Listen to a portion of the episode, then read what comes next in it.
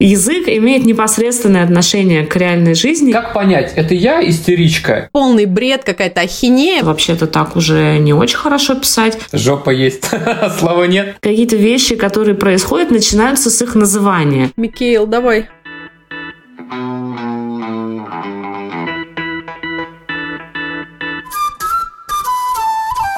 Привет, друзья! Меня зовут Миша, и это подкаст Вася in Space, подкаст о родительстве в непростых условиях. Меня зовут Катя, мы родители троих детей, старшая дочь Женя, младшая Тоня, и у нашего среднего сына Василия расстройство аутистического спектра.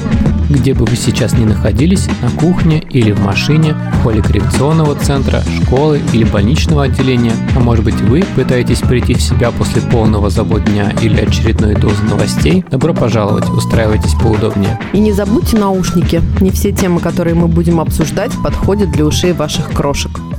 Вася is space.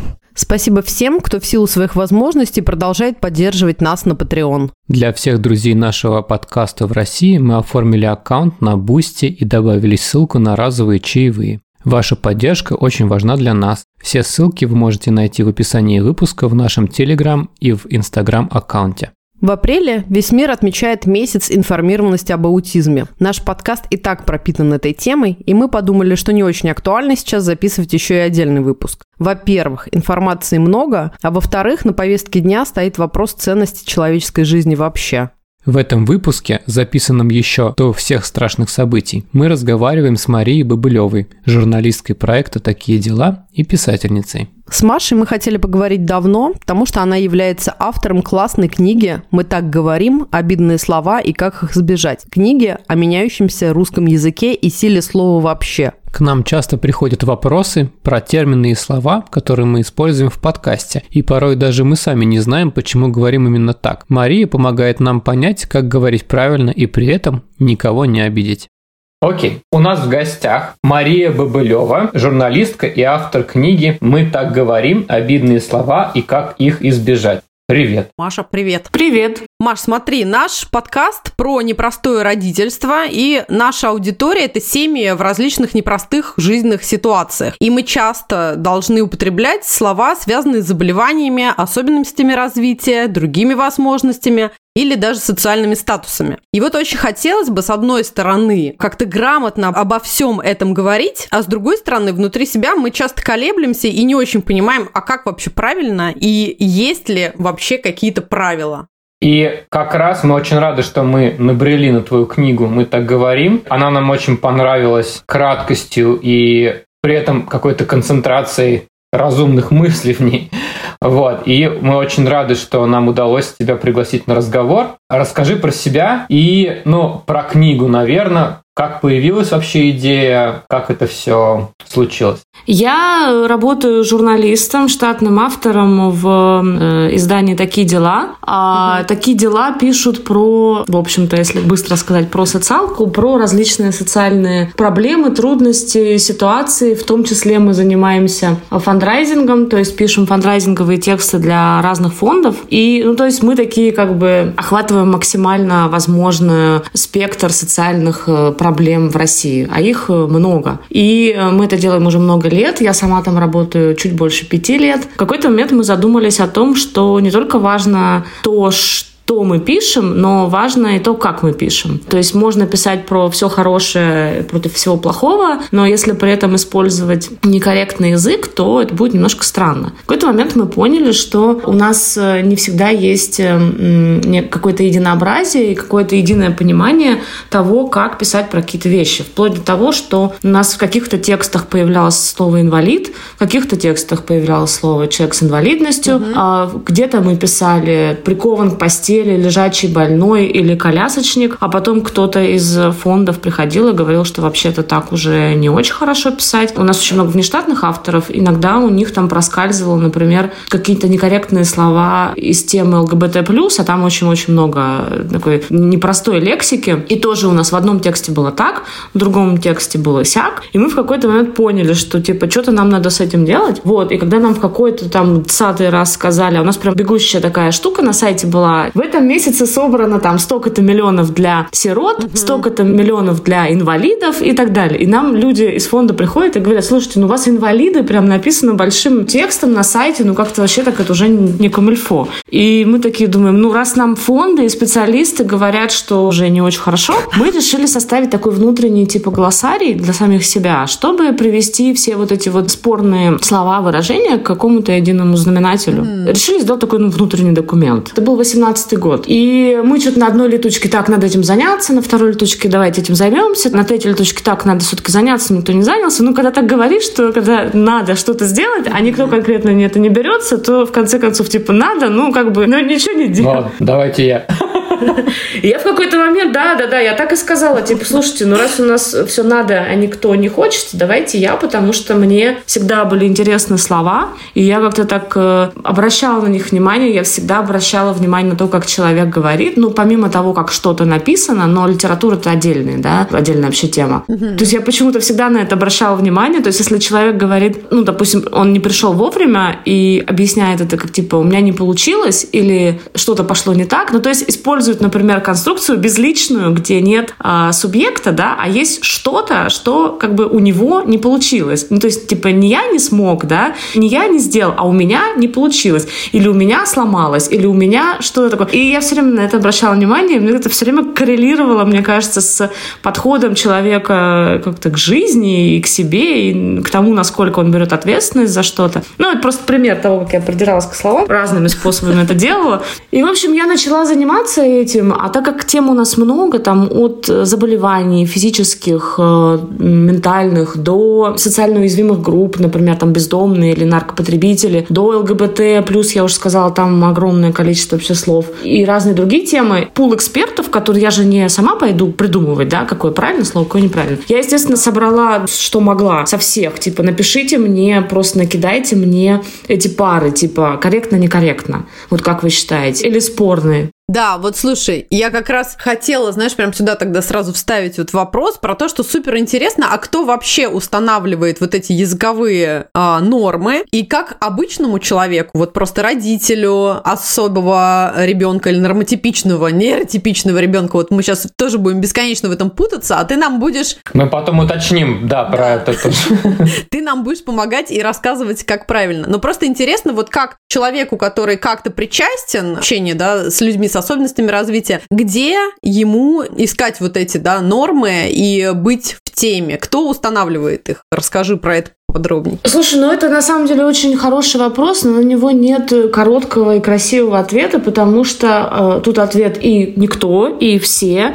Но, конечно же, когда я собирала вот этот пул экспертов, я не могу пойти э, в мир и э, как-то даже, у меня нет ни инструментария, ни вообще ни физической возможности опросить всех, да, вот все, взять всех людей, э, не знаю, родителей, детей с раз и у всех, у всех узнать, как им нормально. Да. Взять всех э, специалистов специалистов, которые с ними работают, и всех спросить. Это нереально. Поэтому я пошла в фонды, в благотворительные mm-hmm. организации, в разные НКО, которые работают с теми или иными людьми. Соответственно, мои эксперты которые вот перекочевали потом в книжку, сначала в словарь, потом в книжку. Это представители НКО, которые собаку съели на той или иной теме. Это активисты, которые, например, работают в тех или иных э, организациях. Это психологи, э, тоже обычно из каких-то НКО, через которые прошло какое-то большое количество людей. То есть я долго думала, как поступить, потому что понятно, что если ты спрашиваешь самих людей, то ответы могут быть самые разные. Про тот же аутизм есть две концепции, типа people first, identity first, ну вы, наверное, знаете про это. И одни говорят, им так норм, другие говорят, им по-другому нормально. В форумы заходишь, там мамы детей с аутизмом вообще их называют аутята, и как бы между собой, и это нормально. Ну, то есть, если так делать, то просто можно заблудиться и запутаться. Да. Мы решили еще на моменте, когда я все это собирала в таких делах, мы будем опираться на мнение экспертов, мы mm-hmm. будем брать за основу мнение людей, которые работают все-таки в организации организациях, которые аккумулируют и профессиональный опыт, и, соответственно, ну, как бы пациентский или вот этот вот опыт людей, с которыми они имеют дело, да, не обязательно пациенты, там, ну, просто подопечные фондов, так скажем. Даже в этом случае, конечно, есть э, слова и темы, где нет консенсуса, да. Например, одна из крупнейших инвалидных организаций, которая работает с людьми с инвалидностью, говорит, что да, вот есть самый безопасный способ, например, говорить не слепой, а незрячий или там слабовидящий, не глухой, а слабослышащий или неслышащий. Но при этом есть общество глухих, которые говорят, нам нормально, мне даже они писали потом, когда уже все вышло, что вы тут с ума сходите, нам нормально. Это вот у них такое identity first. Глухой, особенно глухонемой, это вообще наша идентичность. Да. Мы как бы гордимся этим, мы это выставляем а, вперед как бы на первый план, и нам нормально, нас не оскорбляет ага. слово глухой или там общество слепых. Нам нравится, мы слепые, да? Но вот в этом есть и таких слов, и тем, и выражений, и в книжке, и в словаре очень много, потому что, ну, во-первых, язык живой, во-вторых, ага. это тема такая, которая еще только начинает быть видимо, слышимо везде, еще нет какого-то прямо вот единообразия, и, может быть, оно и не нужно, или нужно, но его еще нет. Просто большинство все-таки э, слов и выражений строится по той концепции, что мы отделяем человека от его э, диагноза или состояния. И э, в языке мы это делаем посредством того, что мы убираем вот одно слово, например, шизофреник. То есть мы говорим человек с шизофренией. То есть шизофреник это уже некий эпитет, да, процесс, который э, одно его состояние наклеивает как бы на всего человека.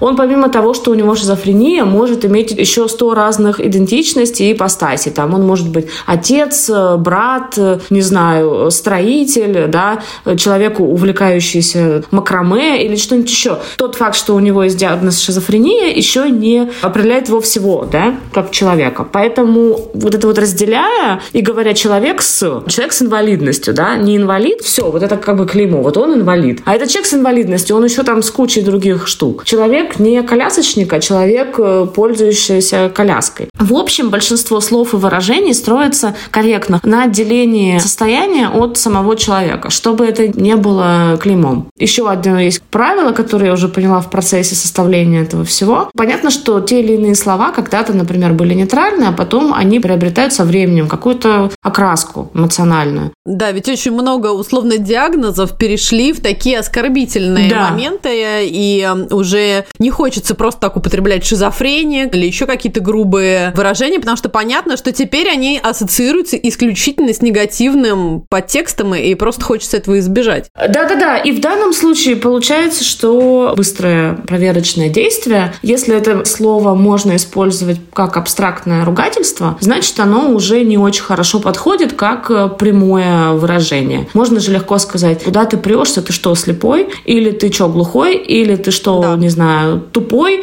Ну, в общем, больной. Больной, кстати, тоже, вот больной как человек с болезнью, тоже не очень корректно, потому что, ну, больной это какая-то штука, которая может как угодно трактоваться, поэтому не очень хорошо говорить. И, к сожалению, до врачей, до медработников, ну, в России, по крайней мере, корректное mm-hmm. обращение с пациентами доходит последнюю, мне кажется, очередь, к сожалению. Но уже есть некоторые продвинутые медики, которые говорят, что да, мы своих пациентов больной не называем. Типа вот больной войдите, или больной замолчите, или больной да. послушайте. То же самое там бомж. Вроде бы просто аббревиатура, казалось бы, ничего в ней такого нет. Но так как она уже очень-очень давно э, просто приравнивается к оскорблению, да, и можно легко сказать, ты почему одет как бомж, или почему ты ведешь себя как бомж, или ты живешь как бомж.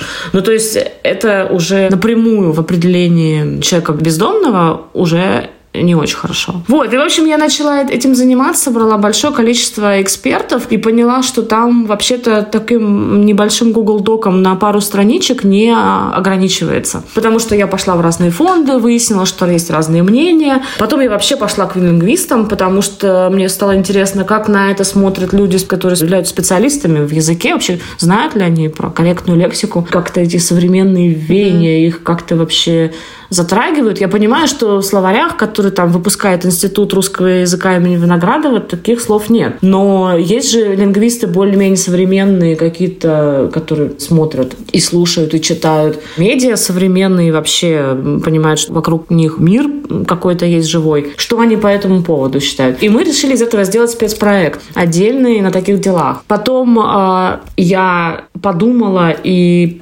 продавила как бы эту мысль, что это должен быть не просто спецпроект, а штука, которая будет вшита в наш сайт, и сейчас это так есть. То есть словарь таких дел, он является рубрикой сайта, он всегда там встроен. Понятно, что словарь в кавычках, чтобы, опять же, лингвисты не пугались, потому что это не академический словарь. Он, да, построен по алфавиту, э, по разделам, там есть лирические отступления в виде таких статей про то, например, как гендер в языке отражается, что там мы делаем с феминитивами. Мнения лингвистов у нас там были. Какие-то вещи, которые не впихиваются да. в вот эту форму, типа правильно, неправильно, комментарий. Словарь жил, жил, а потом э, ко мне пришло издательство АСТ и предложило сделать на основе этого книжку. Э, я согласилась, и книжка, с одной стороны, стала продолжением этого проекта, с другой стороны, она, конечно, не равна словарю, потому что в словаре все-таки костяк — это живой поиск, ну вот поисковик, да, то есть там вбиваешь слово бомж.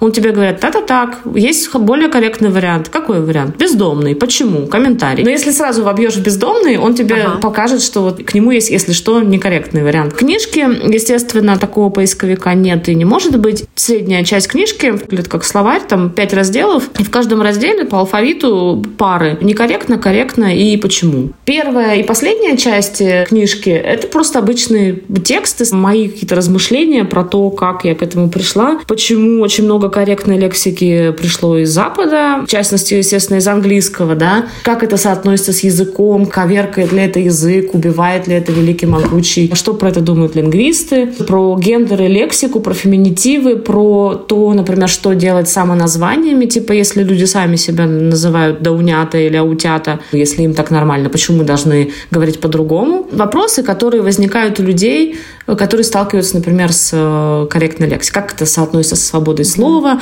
как это соотносится с новой этикой, как это соотносится с культурой обиды на все и вся, которая сейчас как бы процветает. Вот, и так появилась книжка.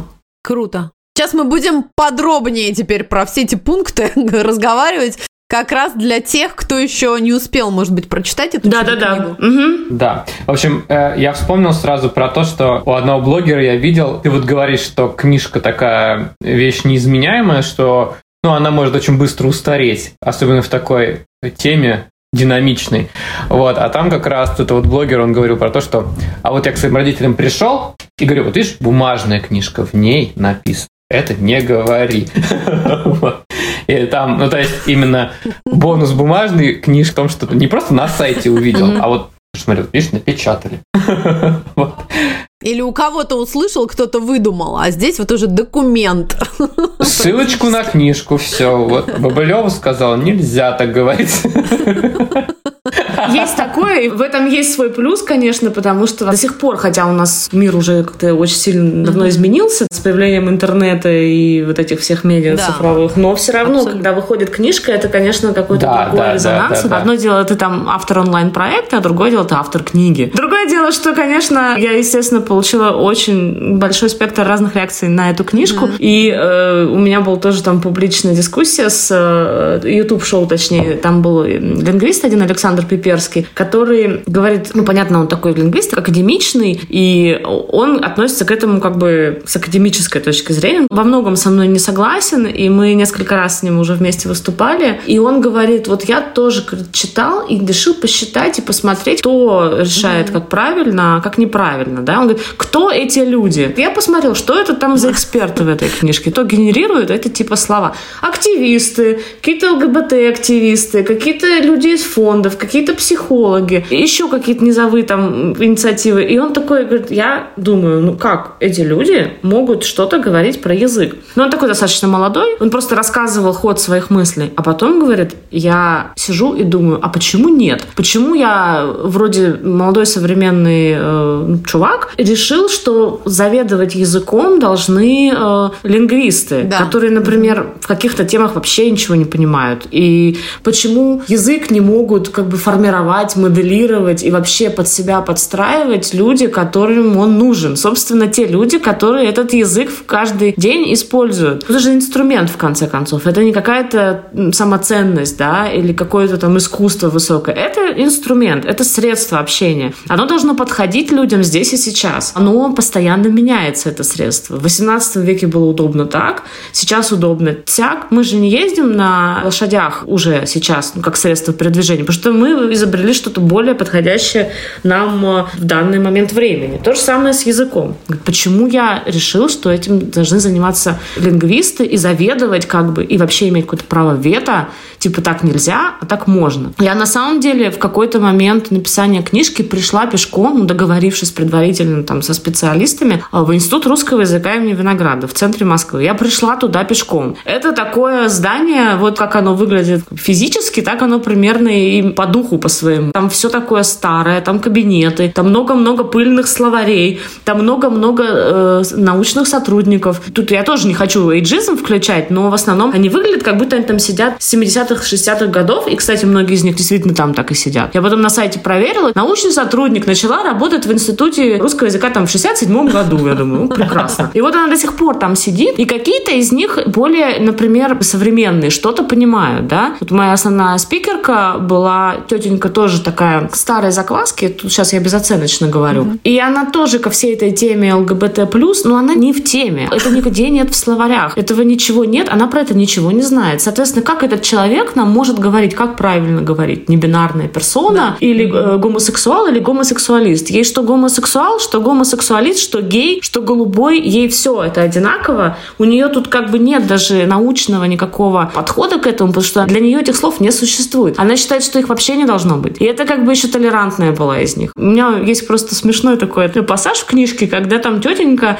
э, постарше, которая вообще разразилась такой тирадой, типа, а вы вообще кто? Я говорю, я журналистка. Да. Мы mm-hmm. работаем там. А как вы имеете право э, вообще подступать к теме языка? Я говорю, ну смотрите, мы им пользуемся, мы пишем про эти темы. Я бы с удовольствием, но не существует. Покажите мне словарь. Ну смотрите, если мы пишем про трансгендерного человека, про его трансгендерный переход, и еще какие-то вещи, эти реалии уже есть. Они уже существуют. Языка нет. Где брать язык? Я говорю, покажите мне словарь, если вы против того, чтобы мы его сами как бы формировали. Этого вообще быть не должно. Ну и, соответственно, ты как бы при, приходишь вроде к научному человеку, у него сносит крышу в этом месте, да, и он говорит, этого нет, потому что этого не существует. Ну хорошо, в ее мире это не существует, в нашем мире это существует. Но языка нет ни там, ни там. Она говорит, идите все в свою продажную Европу, что вы тут вообще делаете? Это все происки Госдепа, гейропы и прочее. Вот это вот обычная вот эта вот риторика такая, да, но это не ответ на вопрос про язык. Жопа есть, слова нет. Типа да-да-да. Ну хорошо, не хочешь ты этим заниматься? Да ради бога, не занимайся. Не хочешь ты этого видеть, закрой глаза и делай вид, что этого нет. Но и тебе тоже не позволим, Маша, к святому подступаться. Да, да, да. Да, правда, вот для какой-то части людей проблема существует, для другой части людей проблема не существует, и там, где они встречаются, возникает вот этот конфликт. Давай я вот сейчас расскажу небольшую историю, и вот потом задам вопрос. Однажды я поругался под постом одной блогерки. Там обсуждалось вопрос инклюзии или отсутствия таковой. В общем, мы зацепились про термин особые дети или дети с особенностями в развитии. И оппонент мой, она прочитала слово «особенный» как какой-то волшебный. Ну, то есть в позитивном таком смысле, что особенный значит волшебный, какой-то не, необычно прекрасный. Имеющий какие-то чудесные таланты, лучше, чем окружающий. Лучше, чем окружающие, да. Она сразу хотела сказать, что это болезнь, а у вас проблема в том, что вы это не принимаете. В общем, меня ткнули в то, что я не принимаю, хотя я готов принять вообще, ну, мне кажется, что я принимаю их пачками уже, не просто одного принимаю. В общем, тогда там только сразу образовалось какого-то трэша, просто, ну, вернее, не то чтобы из ничего, мне было обидно, и я поэтому стал за это дело вписываться, потом там еще набежало людей, в общем, было... Тут же присоединились обсуждения тоже про синдром Дауна, что это тоже болезнь, и мне, моему ребенку, проще объяснить, что ребенок не с расстройством аутического спектра, а ребенок болен, что ребенок не синдромом Дауна, да, а что это болезнь, он болен, поэтому с ним надо вот так обращаться или там про упрощать ему какие-то вещи. Или, например, там был вопрос, да, как мне своему ребенку дать проще понять, я хочу ему объяснить, что вот тот мальчик прыгает не просто так, проще всего мне сказать, что он больной. Ну, то есть вот такая была история, очень сложная. У меня вопрос такой, как понять, это я истеричка, и я не, нетерпим к другим вариантам языка. В каком случае стоит отстаивать, в каком случае не стоит отстаивать? Где вот эти границы между таким адептом новой этики, который все превращает в какую-то формальность и нужно говорить вот обязательно такими терминами, и человеком ему вообще пофигу, как называть, и он считает, что у него есть свобода говорить все, что он считает нужным. Есть слово в языке, значит, я могу его употребить. В общем, где грань между вот этой вот истеричностью и чрезвычайной грубостью? Мне кажется, очень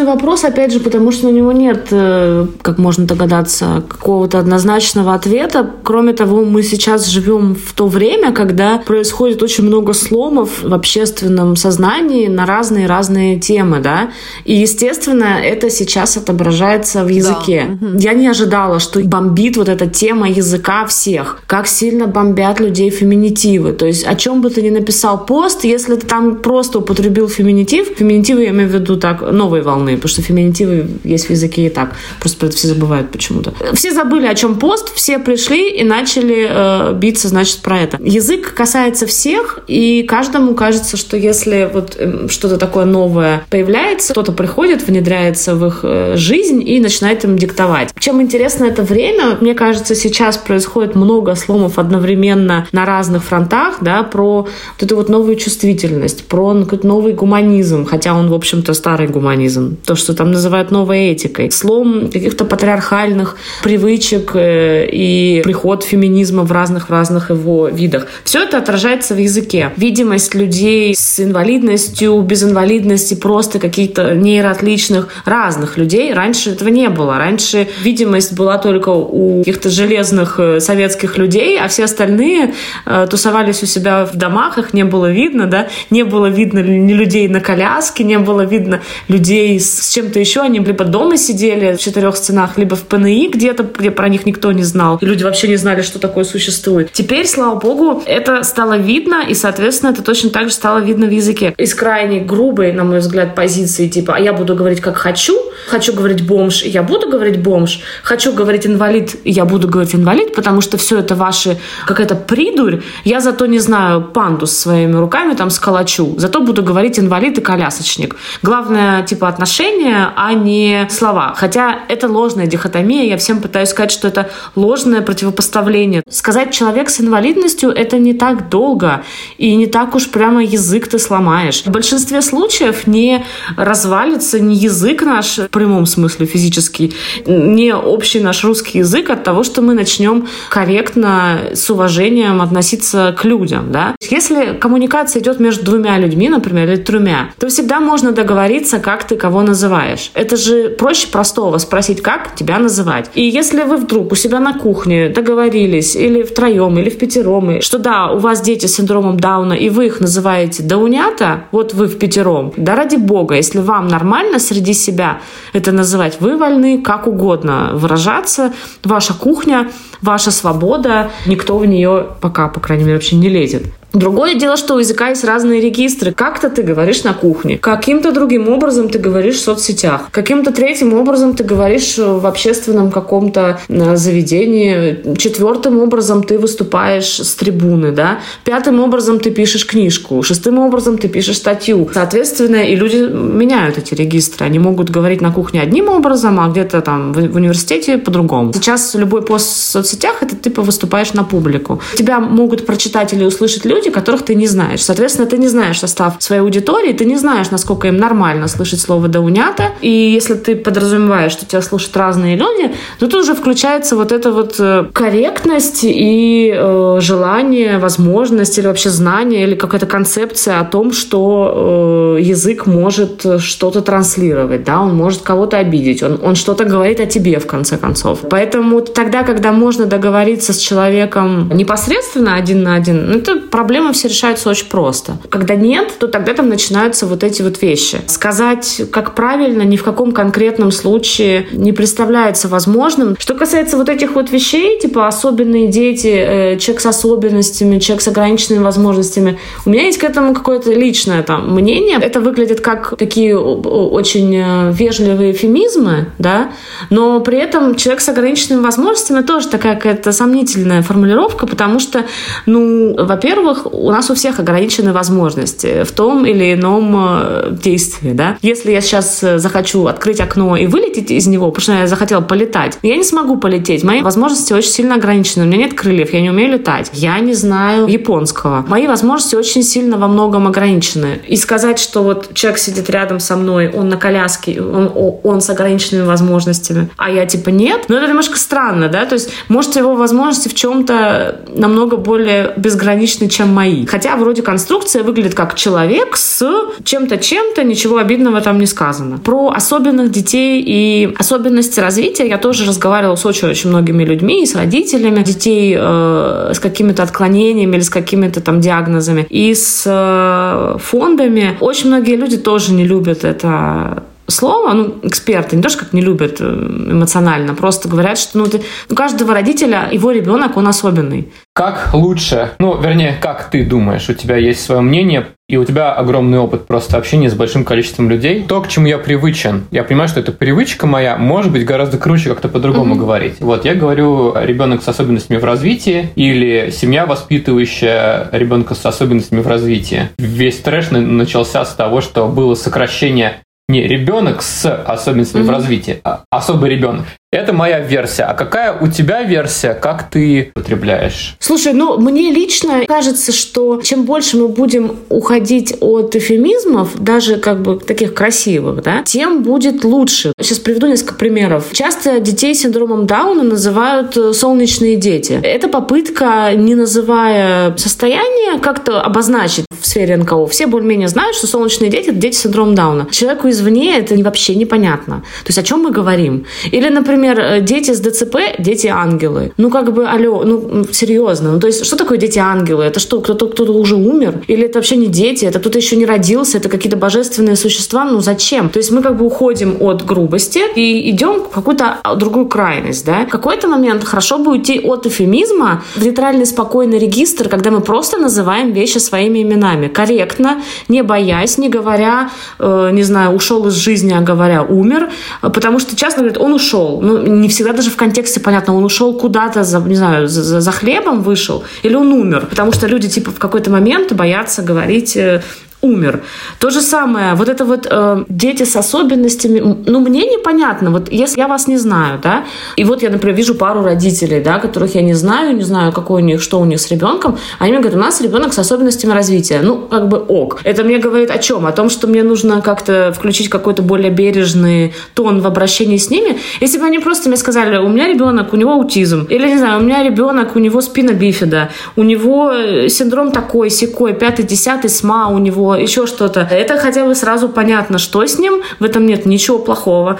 То есть я как раз тут за называние вещей своими именами, потому что особенности развития мне не добавляют ничего. Не понимаю я, да, о чем это. Например, семьи, которые воспитывают детей с синдромом Дауна, детей с расстройством аутического спектра, детей с угу. детским церебральным угу. они сталкиваются, например, с классическим набором проблем, которые им нужно решать. Вопросов Поэтому, когда я говорю семьи с мы подкаст для семей, воспитывающих детей с детским церебральным параличом. Мы подкаст. То есть я, я не буду перечислять вот эту вот всю историю. Я, я как бы скажу, ребята, вот это. Есть ли какое-то сочетание, которое как раз вот является вот этим... Ну, таким балансом, да, между перечислением всех диагнозов. Да, балансом, когда ты называешь своими именами, например, родителей или в общем вот эту категорию детей. Слушай, это все-таки, ну, как бы категория детей, потому что они говорят, ребята, класс инклюзивный, потому что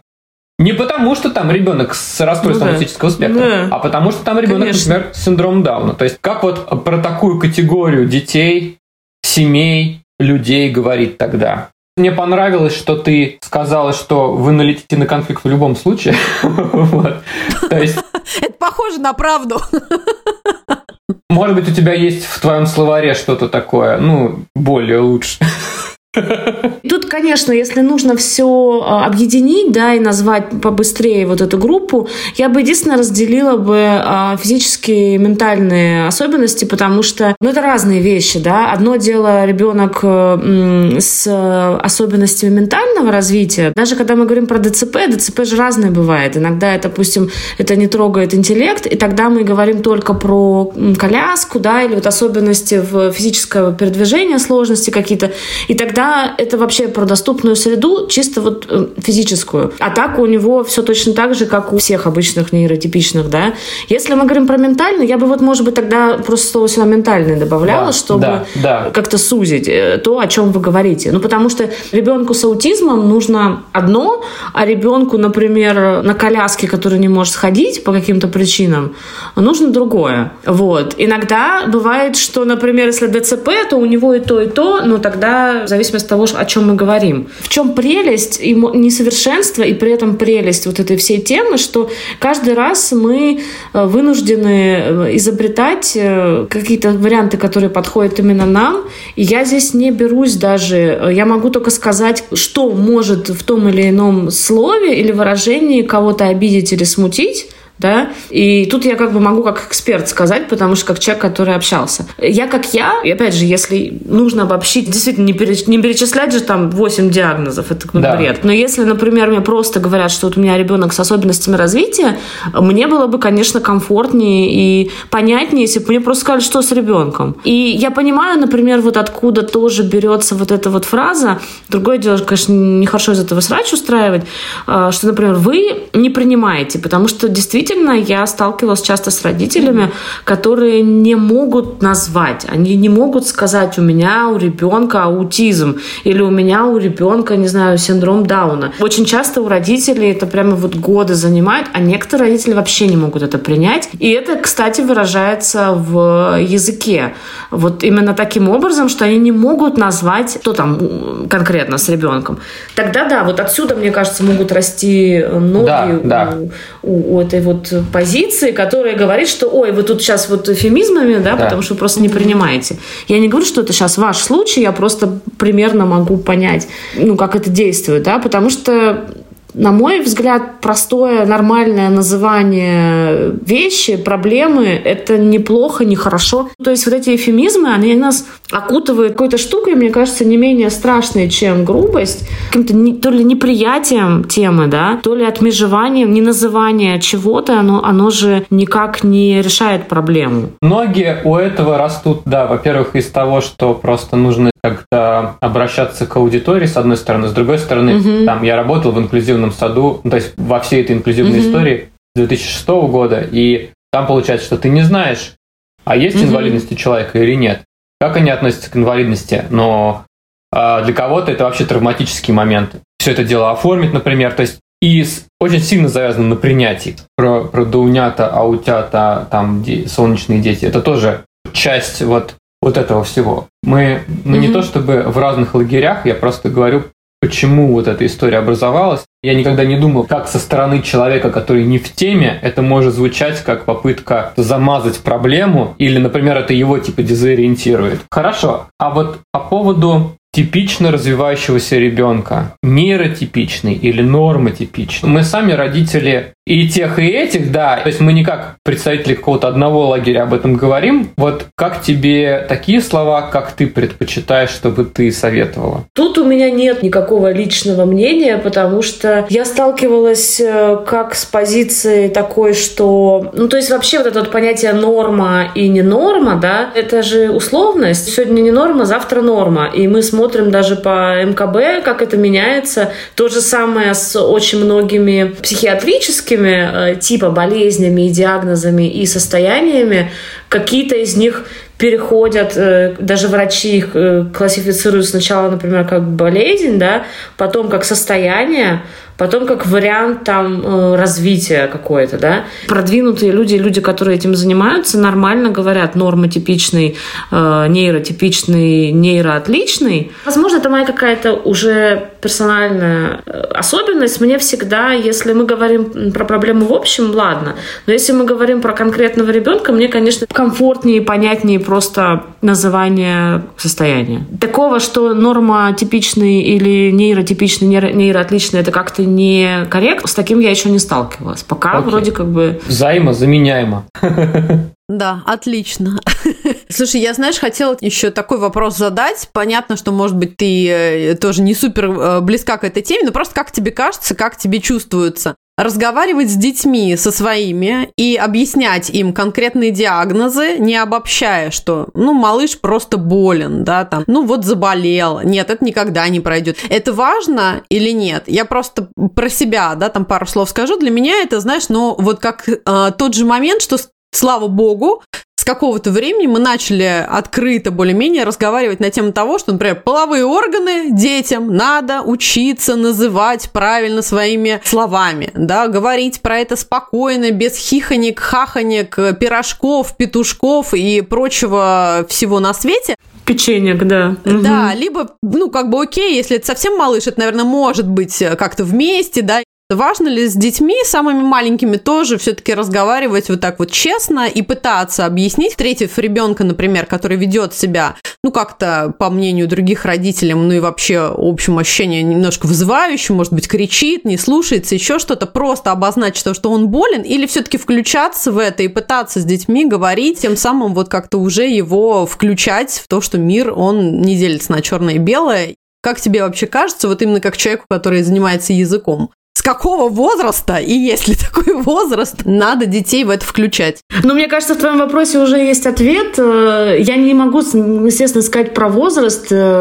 Я в этом вообще не специалист. Но мне кажется, конечно, с максимально раннего возраста говорить с ребенком как с, со взрослым человеком. Если он чего-то не поймет, там, не знаю, в два, а поймет в четыре. Ну, как бы не страшно. И на самом деле, насколько я понимаю, дети, ну, многие часто недооценивают способности детей понимать какие-то вещи. Точно. Другое дело, что можно просто дозировать какую-то информацию не слишком подробно, да, то есть можно сразу там в три года не выкатывать страницу в да. Википедии. Mm-hmm. Дети же вообще такая лакмусовая бумажка в этом смысле вполне нормальная, то есть детям любопытно, дети часто показывают пальцем, если он никогда не видел ребенка там на коляске или там без ножек, без ручек, или там еще кто-нибудь, да, не знаю, там трахеостома стоит, или еще он там как-то что-нибудь с ним еще случилось. Он, естественно, будет показывать пальцем, и ему любопытно, и это нормально. Взрослым тоже любопытно любопытно, они просто мы привыкли это скрывать.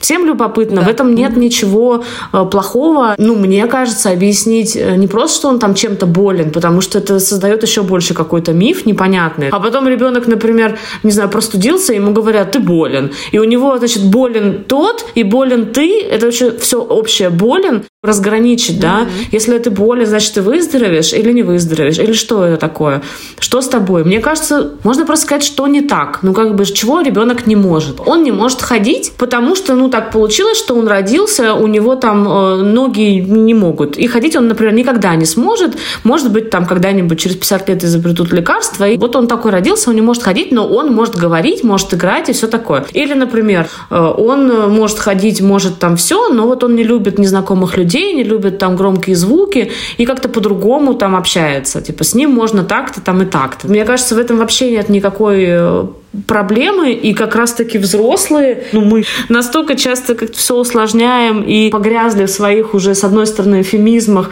с другой стороны, страхах, с третьей стороны, еще непонятно каких-то представлений о том, как вот можно, а как нельзя. И нам бы хорошо как раз у детей поучиться просто обычному, нормальному, здоровому любопытству. И когда ты это любопытство удовлетворяешь, все становится нормально, потому что очень часто я слышала кучу таких примеров про инклюзию. Вот есть есть просто ужасная такая позиция многих родителей, что вот мы не хотим, чтобы э, наши дети играли там на одной площадке с э, детьми, с, у которых там что-то не так отличается, там физически, ментально или что, потому что вроде как для них травма. Для них никогда это в жизни не травма, они вообще это не воспринимают так.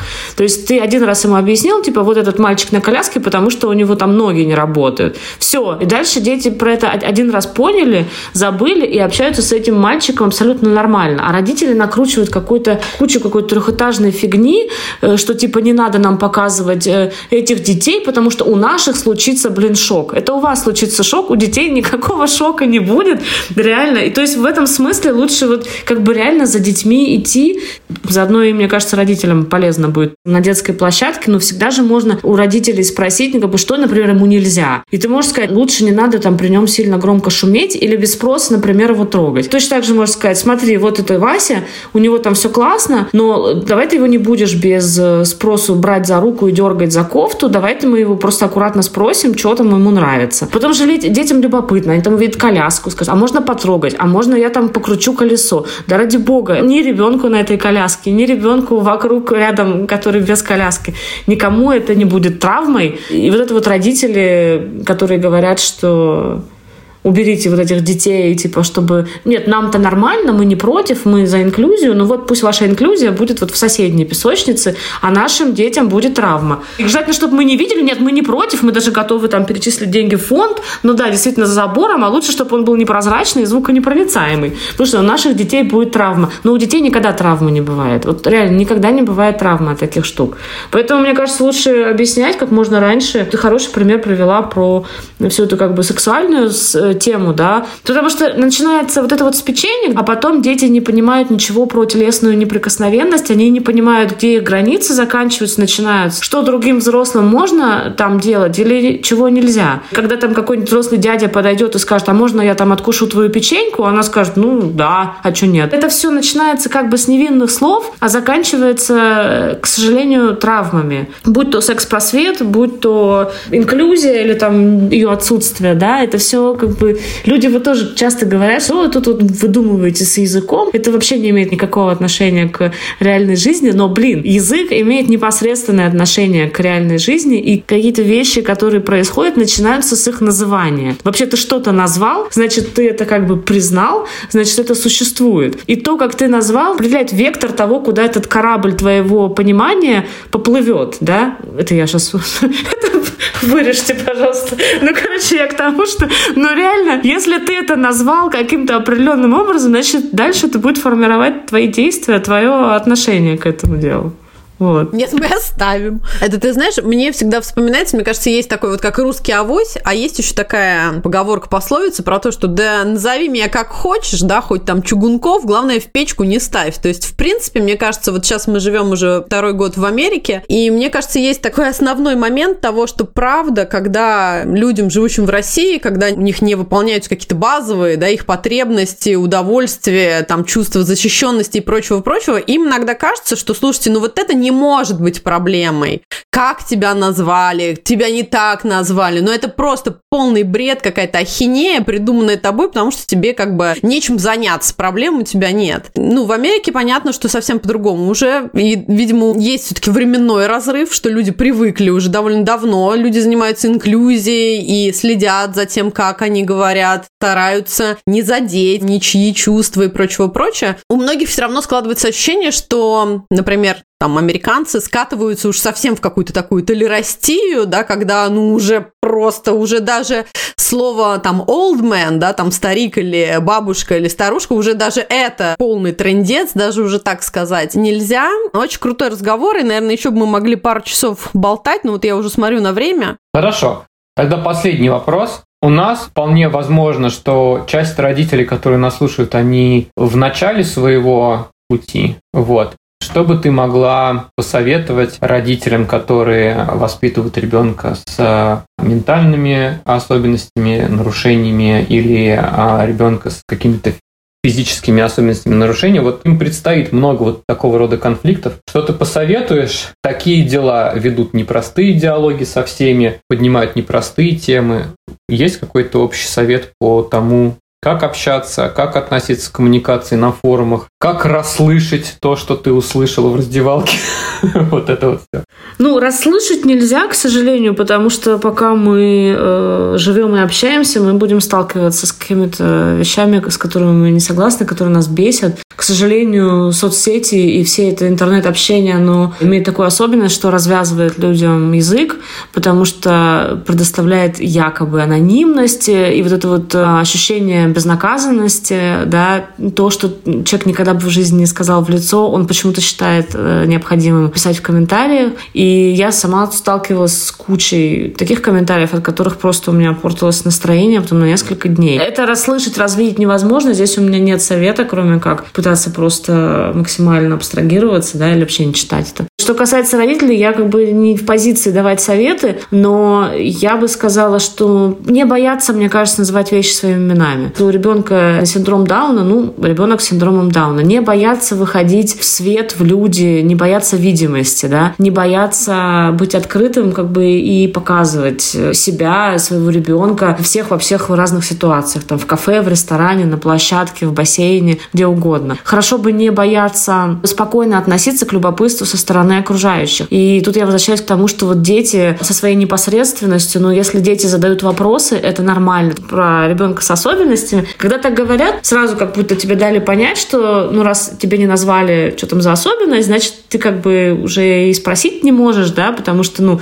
так бы тебе сразу сказали. И тебя как бы ограждают от этого, и ты такой, а, ну ладно. Все, что ты понял, ты понял месседж, что надо как-то, видимо, держаться подальше или держаться как-то поосторожнее. А это ведь тоже не приближает нас. И мне кажется, когда родители сами говорят про это нормально, то и другие родители, которые с этим не сталкивались, мы можем понять же, да, предположить, что есть родители, которые ну, не сталкивались, не знают каких-то симптомов, синдромов, заболеваний, первый раз о них слышат, например. Если сразу задать этот тон ровный, спокойный, то, мне кажется, и отношение в ответ будет, ну, такое, а, ну да, ну хорошо, ну ладно. Даже когда ты говоришь, что там у меня ребенок с раз, это мало что проясняет, да, для слушателя. Ну да, это единственное, что это дает, это то, что нужно медленно приближаться. Советы давать родителям не я должна и вообще не могу. Но мне кажется, вот это вот просто снижение градуса вот в общении, оно как-то, мне кажется, всем на пользу бы пошло. Ура! Супер. Спасибо большое, Маш. На самом деле было очень, мне кажется, круто и информативно, и весело, и бодро. Я бы, наверное, тоже пожелала в первую очередь всем родителям, абсолютно любым и вообще всем, это взаимного уважения к друг другу и обязательно прочитать чудесную книгу «Мы так говорим». Точно совершенно вы найдете что-то новое, что-то полезное. И еще раз спасибо, Маш. Спасибо вам, что позвали. Спасибо.